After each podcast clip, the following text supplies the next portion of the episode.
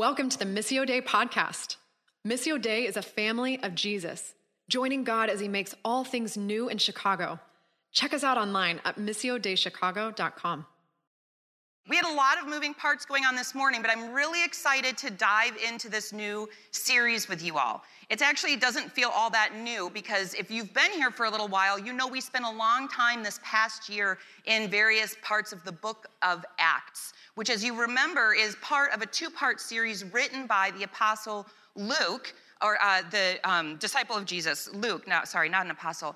Um, so the Gospel of Luke and the book of Acts sort of tailed together as, as two parts by the same author of the same ongoing story. And so we started off last year a long time talking about the early church and how we could learn from them, what it looked like to be this new fellowship that was forming. And this year, we are going to spend a lot of time looking at the life of Jesus we were talking about this. We are one of four congregations, um, and we were all gathered together and talking about sermons for the next year. And um, Dave from Uptown just pointed out, you know, things can get really messy. The church can really mess things up sometimes. Politics and science and faith all get conflated. Things can be messy, but Jesus is really compelling. And so we just wanted to spend a long time looking at the person, at the life of Jesus during his earthly ministry. I have this great book that I read, um, just knowing how many people are experiencing like doubt and deconstruction, reconstruction, all of that. Um, this is a really helpful book. I really enjoyed it. But the author, um, A.J. Swoboda, it's called After Doubt, he said this. Um, he said, The truth is, maybe Christianity, so many in our culture today are, are rejecting, isn't Christianity. Often they're rejecting false Christianity. They simply haven't tasted the real Jesus yet. Or they've tasted Jesus and rigid religion has proven to be a poor substitute. Read Jesus and tell me he isn't worth following. Look at Christ and dare to say his way of life is not worth giving up everything to follow. That's what we're going to be doing this year. We're just going to be spending a lot of time with Jesus. So, in the Gospel of Luke, we um, actually just spent Advent in the lectionary in Luke's passages on the narration about the birth of Jesus. That was where we've just been um, through December, is looking at this miraculous birth story um, and actually, I just would want to take a quick pause right here and say also on your QR code, I think there's a link there, or there's definitely a link to reach out. If you don't own a Bible and you would like one, I would love to connect with you and get you one. Uh, we'll figure out which one is the right one for you and we will make that happen. So if that's something that you need in your life, I would love to connect with you and make that happen. Okay, so the arc of the story, right? In Advent, we spent, uh, we were in the first three verses, uh, chapters of Luke. Uh, Luke and Matthew are the two gospels that tell any part about the birth of Jesus. The other gospels start out in this moment, in the baptism that we're going to talk about today. But Luke looks at that miraculous uh, moment leading up to the birth of Jesus and the miraculous birth of John the Baptist. And he, he enters into that story from Mary's perspective, which is really sweet. We see the events surrounding both Elizabeth and Mary as cousins, as they both are um, part of this miraculous story that's being um, brought forth. So Luke has a couple of stories from Jesus' early years, a few. And we see within those that, first of all, of course, the angel Gabriel has told Mary what's going to transpire. So she's heard it directly from the angel, but then that's confirmed again through these quick prophecies that we see uh, with Simeon and, uh, and Anna, both uh, confirming this miraculous fact to Mary. And we know a little bit, one of the things that we know that's important just in knowing about Jesus' life, little snippets we get, right? That when Mary and Joseph went to the temple to um, offer an offering for this firstborn son, they left at the temple a pair of turtle doves or two young pigeons. And that little snippet alone that Luke gives to us lets us know that Mary and Joseph were very poor. Because in Leviticus, we see that when the uh, offering is listed in uh, Leviticus 12:8 of what to bring to the temple as an offering for your firstborn son, uh, it's, to, it's to bring a lamb. But if you are too poor, you can bring a pair of turtle doves or young pigeons. I bring that up because there's a whole lot about Jesus' upbringing that we don't know. But we know he came from this this little town. And we know that they were so poor that they had to take advantage of that Leviticus um, offering from God to, to have a, an alternate sacrifice. Jesus grew up poor in this little town, but then there's years we don't know anything about. But we know that Mary and Joseph are two poor, simple people raising the Messiah. They're parenting the Son of God. And there's a big there's a big absence of information then for a while. But we know that when this prophecy about Jesus being the Messiah was confirmed by um, these other people along the way, Anna and Simeon, for example, Luke says Mary treasured these words and pondered them in her heart. As a mother, I think about Mary and I think about how long of a gap there must have been between that moment of the miracle and encountering an angel, like, right? That was such a big moment. Then there's a lot of years of raising a kid. And then there's a lot of years of him growing up and not being sure. You guys, he was 30. Luke 3:23 tells us when he starts into his public ministry. What must she have been wondering for so many years? How is this going to go down? I haven't heard a peep about this in so long. Like there's so much there. And I love that Luke says that she pondered those words and treasured them in her heart because Mary would have been the one to, to tell that story. I had to hold those words in my heart because there were a lot of that's how it got to the gospel writers was mary's own testimony i love that so there's a lot that we don't know for a while but here we are in the baptism of jesus all four gospels begin their jesus story the part about jesus's uh, earthly ministry with this baptism moment you know it's a really big deal when all four gospels have the same elevation of a moment that happened from all of their perspectives eh, Matthew and Luke, like I talked about, talk about the miraculous birth. Mark starts right out with this moment. This is Mark's like, let's get to the point. And he starts right off with the baptism, with John the Baptist and the baptism of Jesus. John's a bit more poetic. He's got that beautiful uh, intro, and then straight, same thing, to baptism. So it's clearly very important. And all four of them confirm this very important role of John the Baptist, Jesus' cousin, who also, as we know from Luke's story, was the result of the miraculous encounter uh, with uh, Zechariah and the angel, and Elizabeth became pregnant when she was too old. Um, so, anyway, John the Baptist is a really big uh, deal in this story. And I want to point this out because he was a fulfillment of Old Testament prophecy that would come before the Messiah came. So uh, the angel Gabriel in Luke 1:17 says about John the Baptist, he will go before the Lord in spirit and the power of Elijah to turn the hearts of parents to their children and the disobedient to the wisdom of the righteous, to make ready a people prepared for the Lord. So this is the one who would come before to say, it's coming, it's time. And we knew that there was going to be one before because Isaiah's prophecy uh, it confirms this, and John uh, echoes this in the Gospel of Luke, saying, From Isaiah, the book of Isaiah. As it is written in the book of the words of Isaiah the prophet, a voice of one calling in the wilderness, prepare the way for the Lord, make straight paths for him. So, John's whole job is to be the one who is expected to come first to say, Get ready, you guys, it's happening. And remember, John's prophetic voice has just come out of the wilderness after approximately 400 years of prophetic silence. Before the moment of Pentecost when all believers were given uh, the indwelling of the Holy Spirit. Before that time, the people of God depended on prophets who were especially anointed by the Spirit with a message from God. 400 years they had been waiting for the one to come from the wilderness and say, It's time.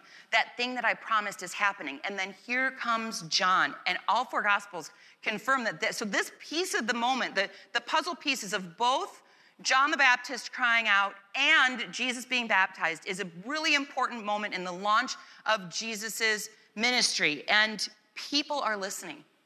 They're responding. People are hungry. I, what I hear in that is that they are hungry for this 400 year silence to be at an end, even if they don't maybe know what it's going to look like. They are hungry and they're ready. We see in, we're, we're going to really dive in to two verses today uh, Luke 3 21 and 22, and we're going to see what we can glean from it.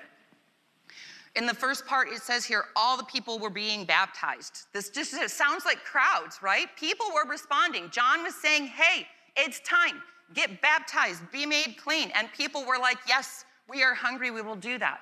I owe the next little piece of research here to one of my friends in seminary named Heather Hart, who did some uh, research on this immersion baptism because that was not a common practice in the Jewish tradition. It was a known practice. So there would be some moments where there would be a full immersion cleansing in water in Jewish tradition. There were some uh, some it, it, did mark a moment when one needed to be made ritually clean again but it also was the process. If you were a non-jew and you came to follow god and you wanted to be sort of grafted into the people of faith that was a full immersion baptism into the Jewish faith. So John kind of is calling people to do something that wasn't in their norm. It wasn't in their vernacular in this way, like it is for Christians now, right? So it was something a little bit new, but he's taken these themes uh, alluding to spiritual cleanliness, conversion, and something new to come, and he wraps them all up in this invitation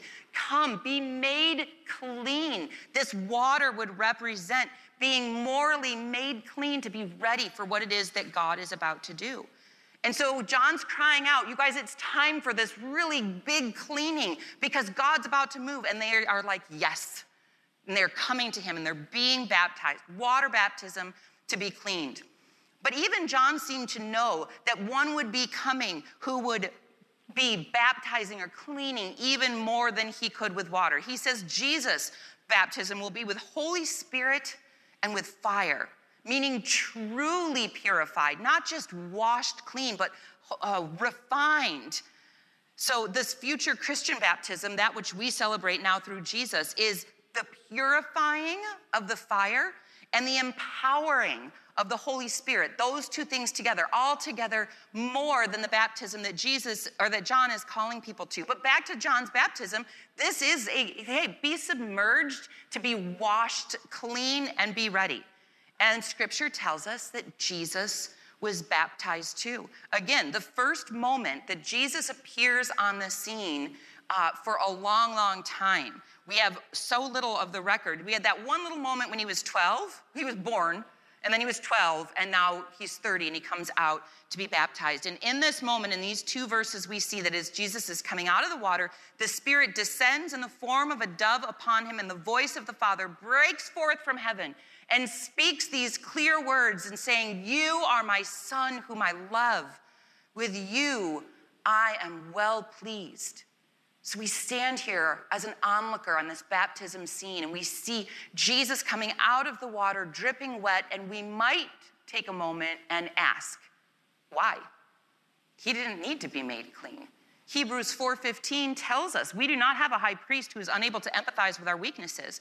We have one who's been tempted in every way just as we are, but we yet he did not sin. Why did Jesus need to be baptized?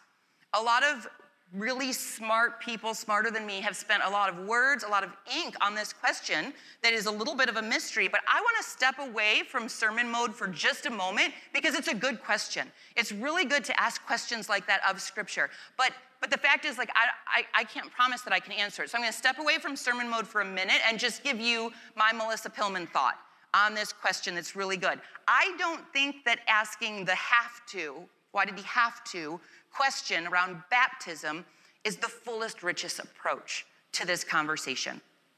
I personally don't think you have to be baptized to be saved. You be saved through faith in Christ alone. So grace, right? It's not that about if, if, Jesus had to be baptized to be cleansed. He already was without sin. We know that. So what is the question? Well, the question is our posture around baptism is more of a like, not about have to.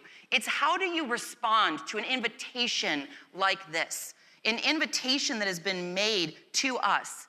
Baptism is an invitation, yes, to say, I want to fully enter in, knowingly and willingly, put myself in line with Jesus's self, to be submerged into his, his death, his sacrifice, and to be resurrected up fresh into new life. Like Jesus invited me to that.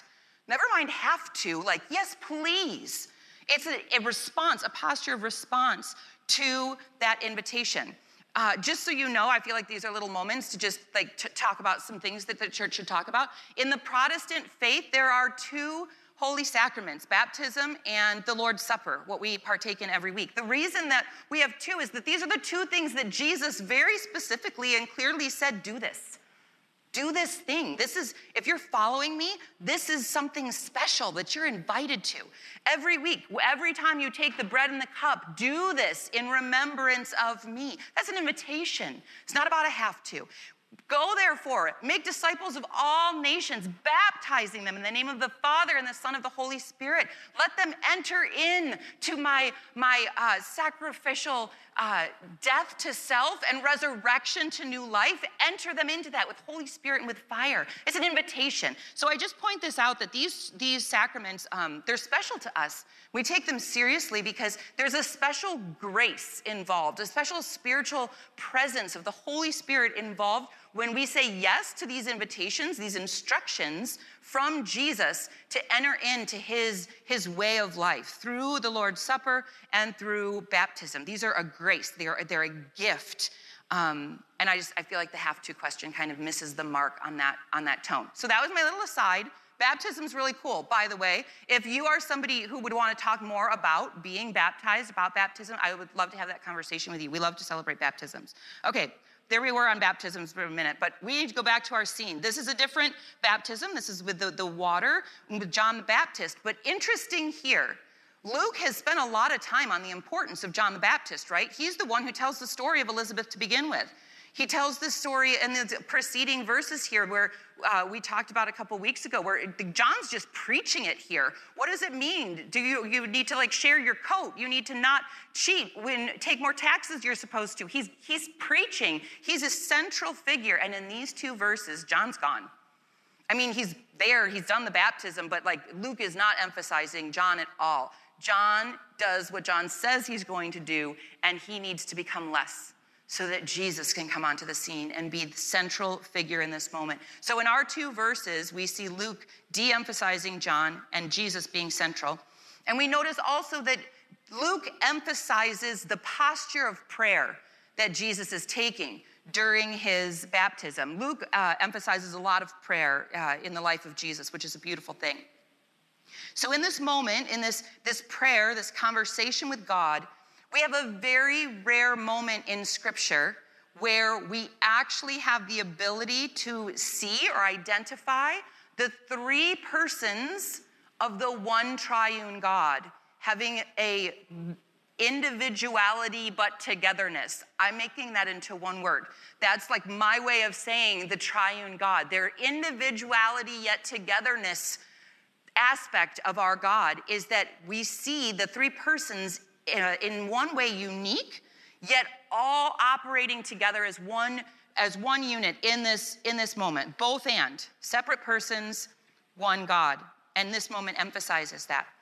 And i love that this moment as the launch of jesus' ministry gets that rare glimpse of the three persons like this and their individuality yet togetherness because that's how jesus does all of his ministry individuality yet togetherness with the triune God. The Son responding to the will of the Father, empowered by the Spirit. That's just the way Jesus operates. That's how it goes individuality yet togetherness. So it's sort of like, say, is this highlighting this moment. What you see any one of us do, Father, Son, or Holy Spirit, you see God doing it. That's God doing it. Whichever one of us is doing it's God. All of us united, one God.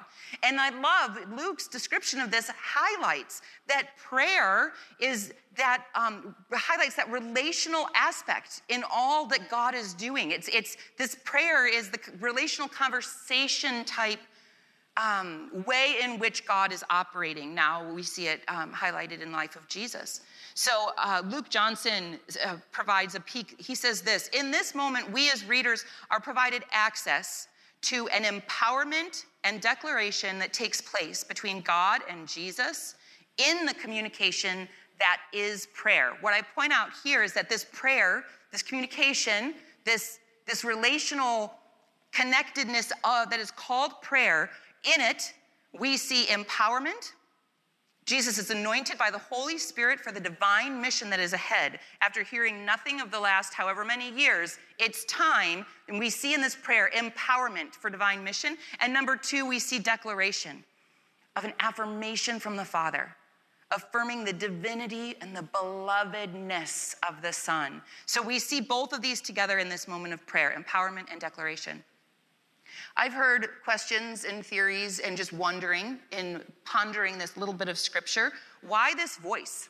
Who exactly heard it?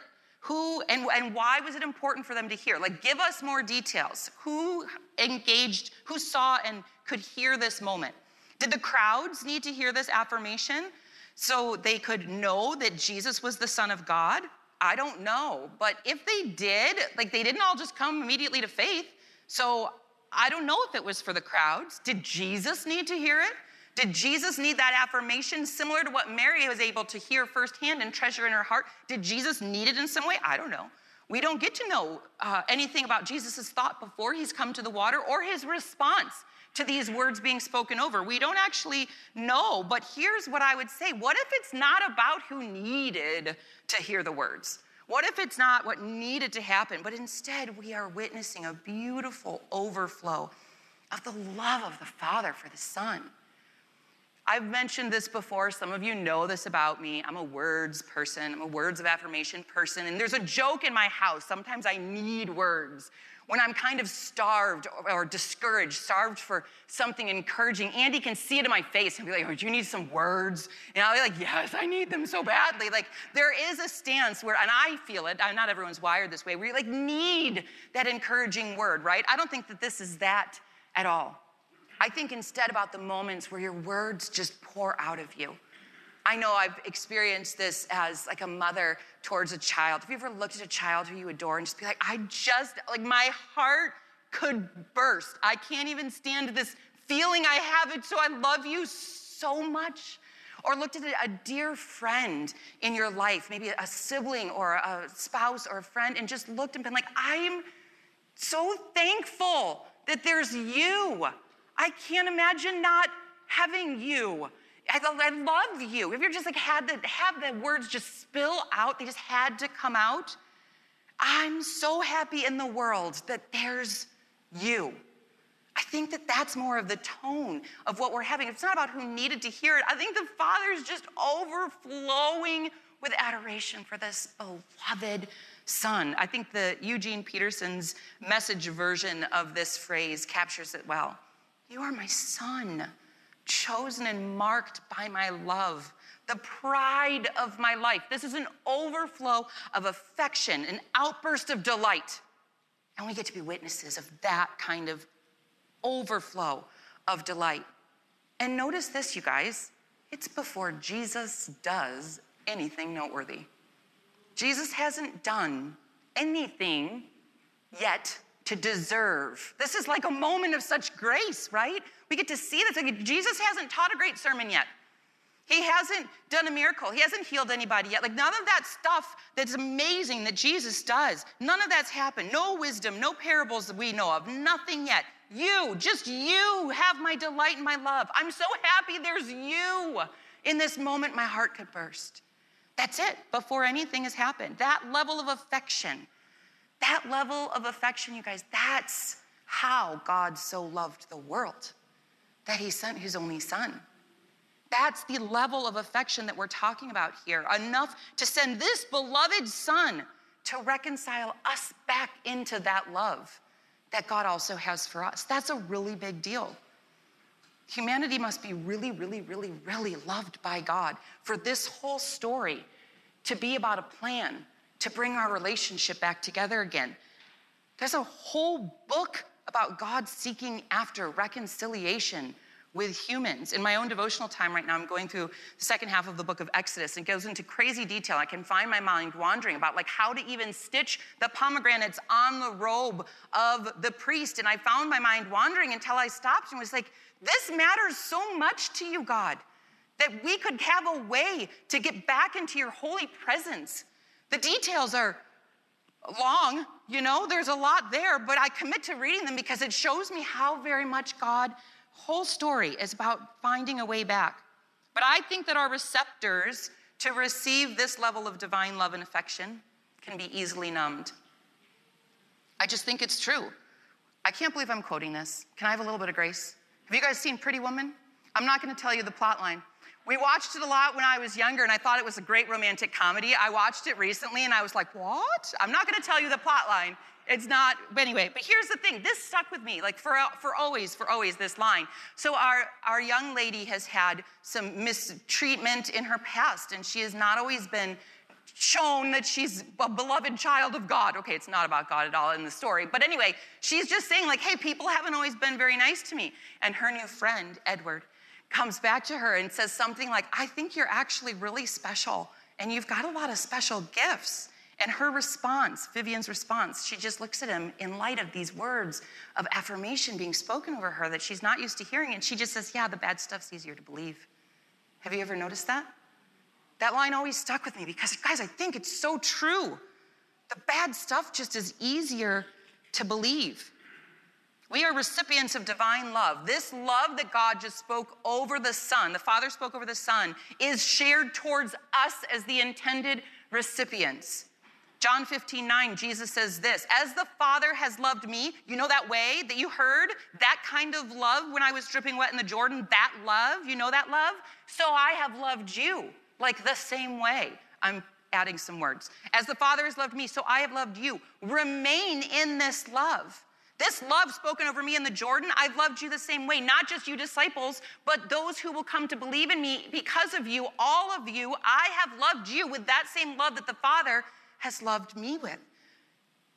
That's why he sent me, because I love you that much. My heart got so welled up this week, you guys. Andy teases me too with the words thing, right? He's like, you just, the, the, the love, love, love, love, love. Like sometimes if you just need words, like love, love, love, is that it? Like you can say it so much. And I was sitting in my living room on Friday afternoon with this scripture, just sitting in it. And then with John 15, 9, as the Father loved me, I've loved you. I've just sat with these scriptures before me and just felt like this is just gonna end up like love, love, love, white noise. God, what do I do? Like, what is this love? And I literally sat there, guys, my heart was like, have you ever had your heart like physically warm but not heartburn? You know that feeling? Like I literally felt physical warmth in my chest. I just, my ear, my ears, that's weird. My eyes welled up with tears. Oh, that's where it was going. I literally had like teary eyes. I was like, this is, this is a really big deal, and I don't have the words to communicate it. And I found myself thinking, like, what is the affirmation? This is a question I think from God to each of us individually. What is the affirmation that your heart needs to hear? What do you need to know from me? I want to tell you. What do you need to know? What has the world told you, told us, that's the bad stuff that's easier to believe? There's a lot of it, I believe. So I'm just, I'll go first since we're having this conversation. I'll tell you a few. Tell me if any of these sound familiar to you. You may have your own, but I'll just put my stuff out there. Number one on my chart, you're not blank enough, whatever it is. F- funny enough, uh, smart enough, uh, hip enough, organized enough. You can fill in the blank with anything. You are not enough is just this thing that comes into my head so much. And by the way, you guys, if we unpack that, that you are not enough, and that's just the way that we like operate under that lie, what a vague goal. Like there's not even like a goal attached to that. It's just like a well, you never will be because there's no end to that line of thought. Do you know what I mean? The lies of the enemy, I do not think are very creative. They're not new, but shocks, they're so effective. It really just, they stick with you in these ways. It's a lame, lame line, but it's effective somehow. It's ill-defined goal. And I think that that's why it's so potent because you can never, you can never reach that end. It can't be reached. So you are not enough. That's a, a forerunner. Runner. Here's another one. So you've got some stuff that maybe is either in your past or that you're struggling with totally fine, grace of God. You've come to Jesus, you've, you've confessed this, you've received forgiveness, but you still walk with shame or guilt. Well, that's not truth at all. What that is, I believe, is the lie of the enemy who, when you've laid something down at the foot of the cross, just walks up behind you, picks it up, and says, Oh, by the way, as you go, you still need to carry this. Just put it in your backpack. Just keep it. It still is yours to carry. You can't leave it over there. It's really great you confessed it, but take it back. And that's when you see somebody postured and shackled with sense of guilt or shame. Those are lies of the enemy. It's not truth, but the bad stuff is easier to believe. Here's another one you are what you do. You are, your value is linked to what you can offer, what you can perform, how well you do it. That is who you are. That's at your core, that's it. When you say it, it doesn't even sound right, does it? You're like, I don't actually believe that. But when it's just in your head and it's not articulated, it actually is really a convincing lie. And we can find it, even if it's not audible, being, I see it being crippling to people's sense of self and sense of identity. Similarly, you are, um, your worth is tied to others' opinion of you uh, how well you can put out that immaculate self on Instagram, that self of you, how many likes you get, how much people like you, how many people are, you know, wanting to be your friend, all that stuff. You know, that's that's not who you are. Um, that's not where your worth is tied up. So that's another one that I think is your worth is tied to these things. Those are really powerful lies of the enemy. And then one other one I thought of just this morning. That's another false one. Is that um, uh, the presence of suffering or loss or doubt. The, the presence of some kind of suffering equals the absence of God's love. That is a false equation. Absolutely not true. But there's a lie that says when, when, when things have gone a certain way, that that must mean that, that God's affection has been withdrawn. These are all lies, you guys, and I speak them because I think it's important to hear them or other ones that you may know of. Because I think that our receptors are numb to this love of God sometimes because the bad stuff is just easier to believe. And it's allowed to just remain silent in our heads, and we can't just open ourselves up. And these lies, they, they, they steal, kill, and destroy right? That's what uh, John 10 10 says that Jesus says, the thief comes only to steal, kill, and destroy. I have come that they, you, us, may have life and life to the full. These are the things that would destroy that life to the full because quietly in our head, they numb us to the very affectionate delight, the deluge of delight that is the love of God over you. You, you having been created just as you are. As the Father has loved me, so I have loved you. These words of affirmation and divine delight are passed on to all of us. It's just the truth. You are worth sending a son for. You, me, I'm worth sending a son for. That's really big news. We cannot be numbed to it, just as we are with our flaws, with our grumpy decisions, with our mistakes, with the things I say wrong, with my inadequate words, with all of it. Yep, we're still loved. And there's a whole cosmic story, uh, cosmic in scale, to tell us how much. And as I sat there with uh, tears in my eyes, not my ears, in the living room this Friday, just thinking about this love, just allowing myself to sit in this love, I just was like, I, I just don't have eloquent words. There's no words that can like shake this up to identify all of the lies and get rid of them. I don't have words strong enough to do that. I wish I could break through them and smash them to bits. I was like yearning, my God, how do I? I don't know how, how to do this with this tool of just speaking. How do I smash them to bits and allow us to just be overpowered by this love with which God first loved us? It's a really big deal.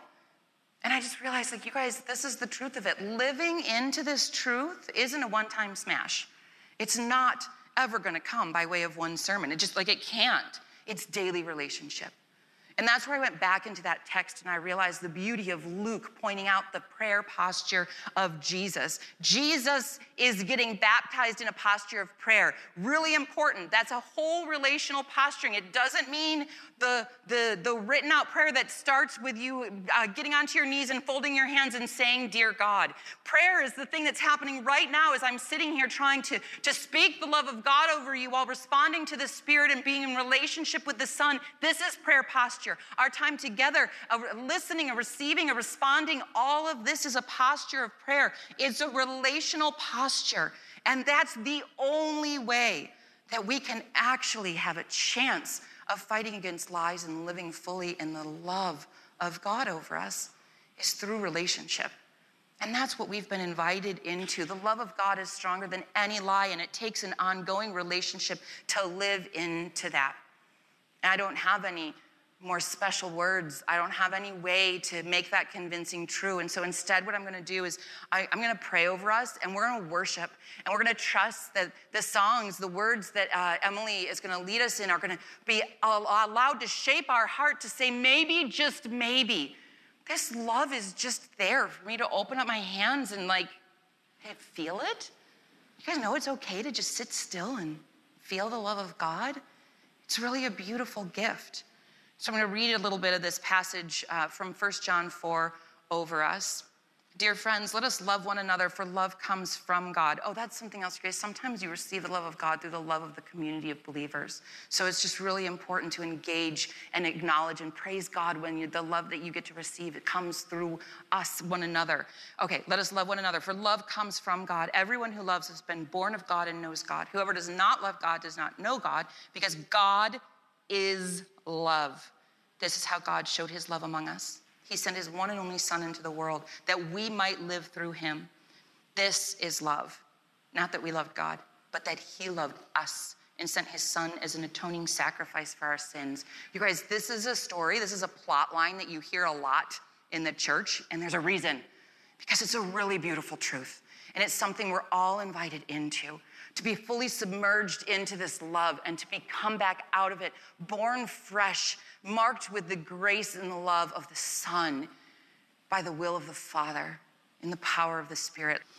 Jesus, I, um, I just confess the, the feeling of inadequacy to, to try to communicate something as great and as cosmic in scale as your amazing love over all of us not just in this room, like the people who need to receive that love in all of the world, that all nations would come to know that there is a divine love that would just be so pursuant, seeking after us. God, I pray that you would, through the Holy Spirit, empower us to be people who can identify and say no to the bad things that are easier to believe because then we can actually be living as people in relationship with you through a posture of prayer that are living out our belovedness because that spills out like that passage says. It you can't not spill out that love to the world that's so hungry for you this world around us. Jesus help us to be people who say yes to your love so that we can be postured outward to like just to share it.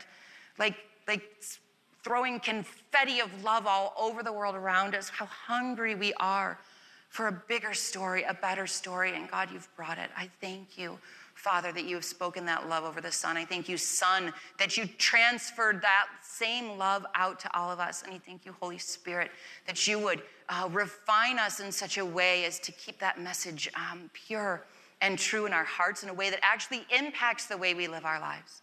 So we love you and ask for your, your powerful movement here in our hearts and in our midst today. Amen. Thanks for tuning in. We love to keep the conversation going. Find a weekly gathering or gospel community in a neighborhood near you. To find out more, check us out online at missiodeichicago.com.